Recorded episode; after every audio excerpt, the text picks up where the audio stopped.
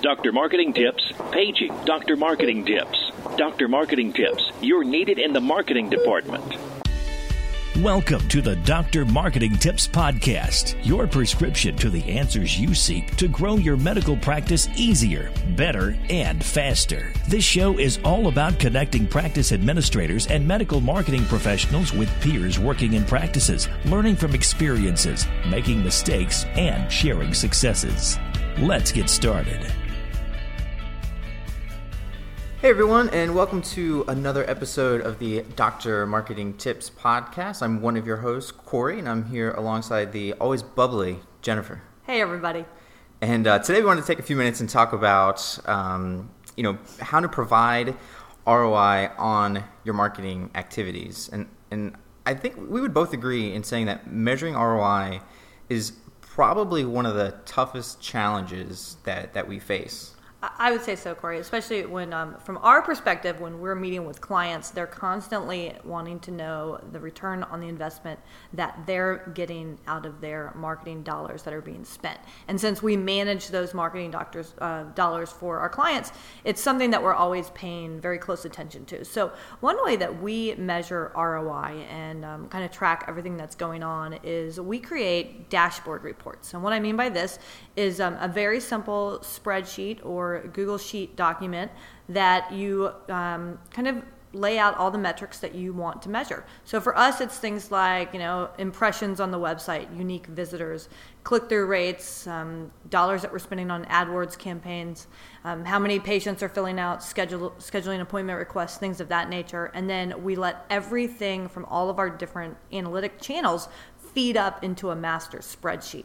And one thing that we've started doing um, recently is taking those spreadsheets where they used to be kind of a big you know chart of numbers that you would have to look at month over month and turning them into kind of a graphical interface. And um, you can do this through the new excel programs or through google sheets. It allows you to do it well. It's really easy and dynamic and allows your kind of decision maker to see things from you know a big 40000 feet in the in the air. Um, you know see the big numbers how it matters and really showing firsthand visually um, how their roi is playing out Plus, the graphs are super pretty. So I like all the colors. You can't see it, but Corey's wearing a, a, really bright green shirt today, and I think you know that's one of the colors that always shows up in the graphs and green the greens good. and the blues and the good. reds and the yellows. Yeah. Yeah, and, and these dashboards, they're um, they act as a, as a vital way for us to not only understand the effectiveness of, of what we're doing, but um, w- with us, we can get down into the nitty gritty and really see um, how each piece of content is even doing, which is it's huge in reporting ROI. Yeah, I will say um, this year, in the last couple of months, as um, 2015 was winding down, I actually did a deep dive into our dashboard reports and our analytics in particular, and looked at some kind of some of the, the details behind the curtain when it comes to our numbers. And while it looks like our impressions on all the websites we were managing for the most part were up, you know, there were certain months that um, traffic was stronger than other months. And like Corey said, there were certain pieces of content that were measuring it. Um, one thing I've, I've done a deep dive on um, that I think is going to pay off in dividends is a deep dive into our YouTube statistics. You know, why are some videos performing better than other videos? And I think it really boils down to the way that we're um, titling them and the way that we're putting the description descriptions into them. And it's actually something that we're going to um, look at moving forward of a way to change the way that we do the titles specifically so we can get a stronger return on investment. And I think unless you do the deep dive, you'll never find these little nuances. Yeah, and I think that's one of the great things, and also potentially kind of a scary thing about uh, you know really um, understanding these reports. And first of all, I think it's important to say that just having the numbers, I mean, that's huge, and, and we know that a lot of practices don't even have that. So um, once you have that set up, you know, you're basically ahead of the game. But then taking the time to actually dive in and, and like Jen was saying, kind of, you know, just spend some time looking at these and analyzing these and going as deep as you can. Uh, they can really show you a lot of the answers you wouldn't have otherwise. They'll answer a lot of questions. They'll probably create some questions, but at the end of the day, you'll you'll be able to account for everything that you do. Yeah, and it'll and I would say understanding the kind of what's going on behind the curtain of the top level. So get into the deeper dive of your analytics will help you drive your marketing program moving forward. Yeah, it's huge. Because it's going to create not just it's not only going to give you answers, it's going to create all kinds of questions of why you're doing things the way you are. And it's going to help you determine where you need to spend your time and where it doesn't make sense to spend your time. Oh yeah, for sure. I mean, one thing that, that we got from doing this for some of our clients is we're able to identify um, like Jen touched on, uh, the pieces of content that do really well, and then we can leverage those and we can create different pieces of content based off of those because we know people are looking for those specific things. So it's kind of um, giving us the answers right there, and it, it's also creating more work in a sense, but but it's work that will will pay off again and provide even more ROI. Yeah, another thing to consider when we're talking about ROI is um, we have a client that we work with. Her name is Carol, and um, she, she understands just enough to be dangerous, but she has repeatedly told us if you don't tell me what you're doing, mm-hmm. then I can't pass it along. And so, for example, we may have the dashboard, we may understand it, we may send it to her on a monthly basis. But if we don't schedule time with the decision maker to go through the metrics and the analytics and to prove our ROI month over month, it's kind of like out of sight, out of mind. So if you want to protect your marketing budget and protect your job, the best thing that you can do is understand the numbers and make time to sit down with that decision maker so they understand the numbers as well. Yeah, I think uh, that, that's a great point. And uh, touching on budget real quick, you know, if you if you want more budget, you can't just stroll in and say, "Hey, I think you know we'd be a lot more successful with ten thousand more dollars," because uh, of course you would be hopefully. But what what are you going to do with that, and why would I give that to you? And that can be the difference between getting a budget increase, a decrease, and, and depending on what your role is at your office specifically, could even be the difference between having a job and not having a job. Yeah, we have a client that wants to increase their budget overall for one of their um, subspecialty groups within their practice, and the average um, cost per click with the AdWords category is about two dollars and ten cents for this specialty. And then for the subspecialty within the specialty, um, it's actually it's an orthopedic group practice, and they want to increase their dollars for their spine site. Well, it's two dollars per click on just anything under the orthopedic general category. It's four dollars and change per click, um, a click that'll lead to a conversion for the spine category. So if we want to go in there and make a case for increasing the dollars for the spine budget, we've got to understand exactly how much it's going to cost to acquire that customer and to convert them. And then we have to understand the percentage behind the conversion to leading them to becoming a, a new patient that ultimately leads to being a surgical candidate um, because that's what they're looking for in order to prove the ROI. So you have to understand not just the top level numbers, but kind of the formula that drives the top level numbers so that you can go in and make that case for getting an increased budget.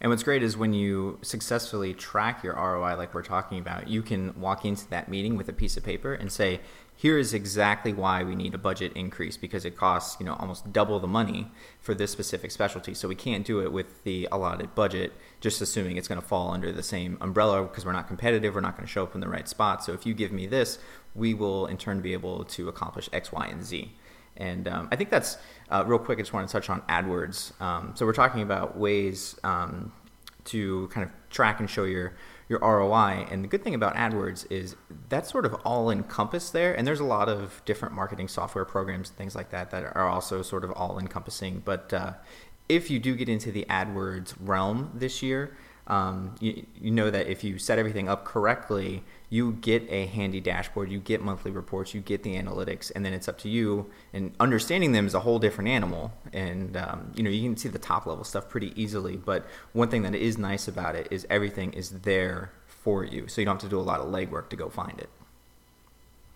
Corey, how do you track ROI within social media for our clients? Like, what are, what are some of the tools that you use um, to pull together your dashboard reports for the social performance? Yeah, so social performance, it can depend on a lot of different things. Um, it, and part of it can be the goals of what the client wants to accomplish. So, you know, there's some clients that really want to push certain pieces of content. Um, and so we know that their main audience is on Facebook and Twitter. So we'll actually um, boost campaigns there. And Facebook does a really good job of reporting back the numbers um, anything from clicks to engagement to uh, leads to a website, anything like that and uh, other times clients they just want more fans. So they don't really care so much about like what the content is doing and if it's driving to the right people and the right audience and you're, you're really targeted and you're you know really hitting the right numbers but you know it's a smaller number obviously they just want to know that this week they went from 7,500 fans to 8,000 fans, and that's all that matters. So it's funny that Corey is mentioning that because we um, he's using a very specific um, case study recently. So we have a client; it's a single provider practice. Um, he is his schedule is not full, so we assumed wrongly so after speaking with the office manager, the operations um, gal, that you know his goal was to drive appointments. And so our focus has been on driving Silly us. Silly us, because that is not the goal at all of getting is not to get new patients. The goal is to have 10,000 fans on Facebook so that he can sell his um, the fact that he has a large fan base and he's an influencer to his publisher because he's got a new book coming out and he wants his publisher to be impressed with the number of fans he had. So shame on us. How do we measure ROI and prove the case that, that we're worth the investment if we didn't understand exactly what it is the client wanted in the first place. And if we if we need to go out and get ten thousand fans, there's ways to do that. Now they're not the quality fans that you want, we but that that's tomorrow, what he wanted. Yeah. Mm-hmm.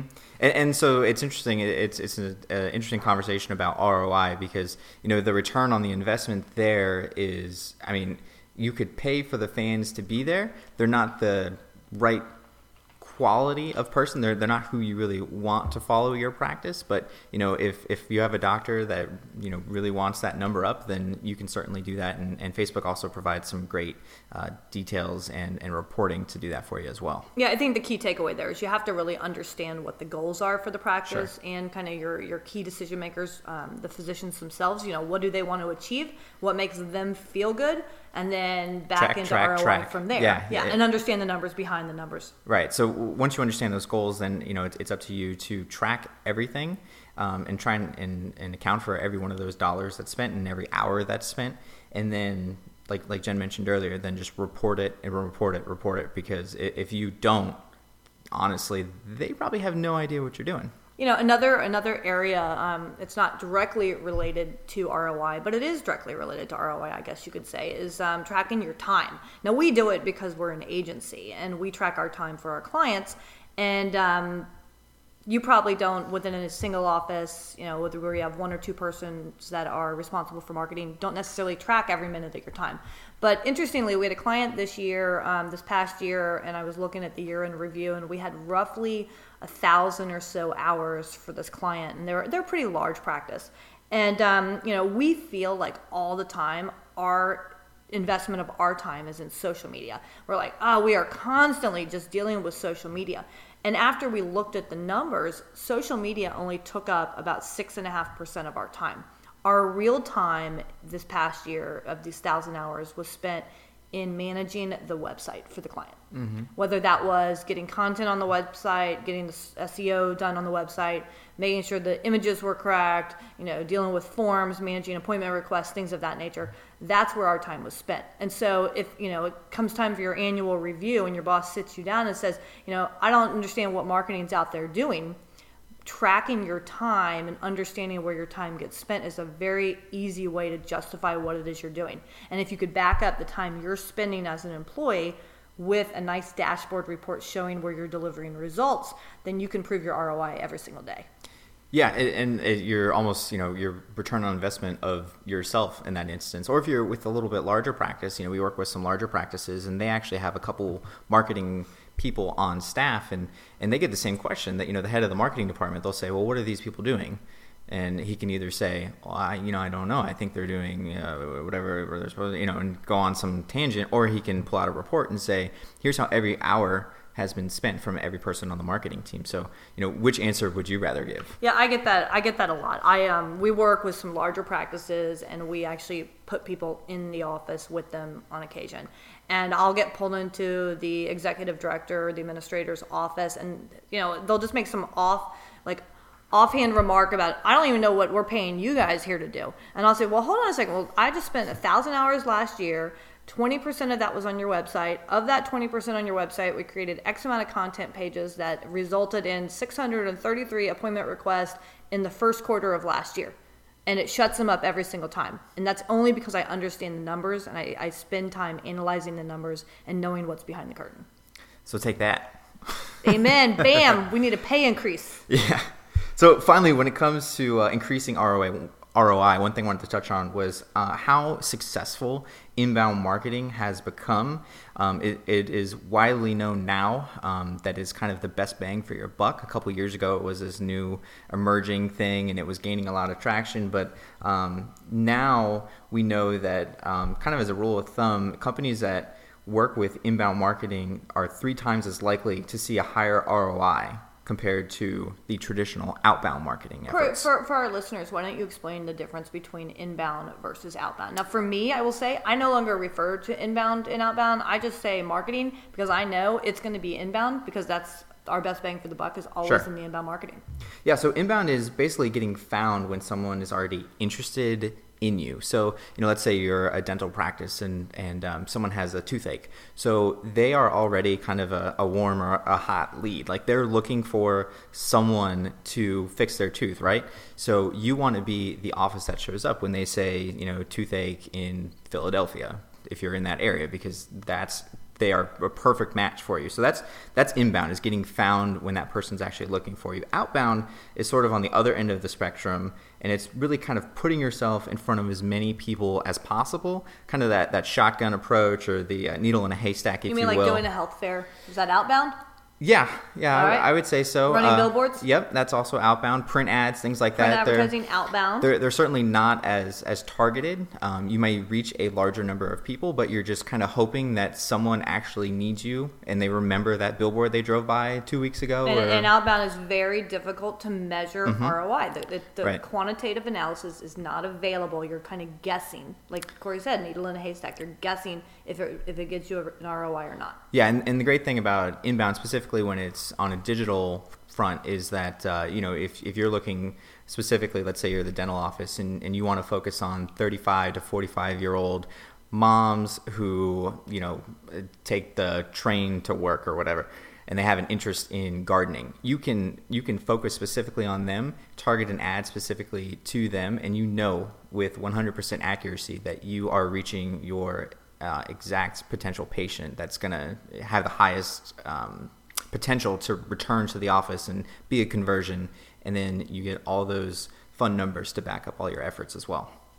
So, if we were going to leave you with the, just a couple takeaways to remember, I would say um, when it comes to measuring ROI and kind of proving your worth, that tracking, tracking, tracking any piece of data that you can is the most valuable. I use a dashboard report. You guys can use whatever it is that you think makes sense. We'll um, in the show notes put a dashboard report sample um, on the show notes so you can grab it and um, feel free to shoot us an email because we will gladly answer any questions you've got about how to use it.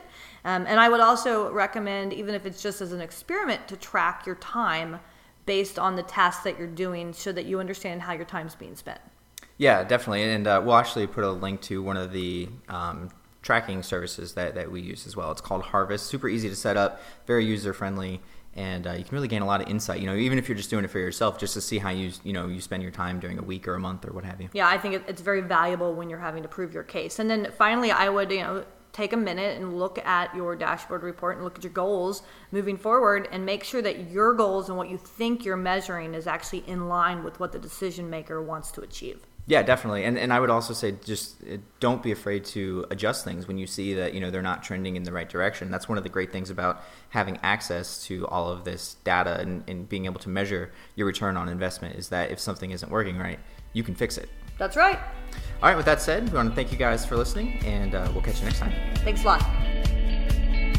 Thanks for listening to the drmarketingtips.com podcast. If there's anything from today's show you want to learn more about, check out drmarketingtips.com for our podcast resource center with all the notes, links, and goodies we mentioned during the show. If you're not already a subscriber to our show, please consider pressing the subscribe button on your podcast player so you never miss one of our future episodes. And if you haven't given us a rating or review yet on iTunes, please find a spare minute and help us reach and educate even more of our medical practice peers. Thanks again for listening, and we'll catch you next time.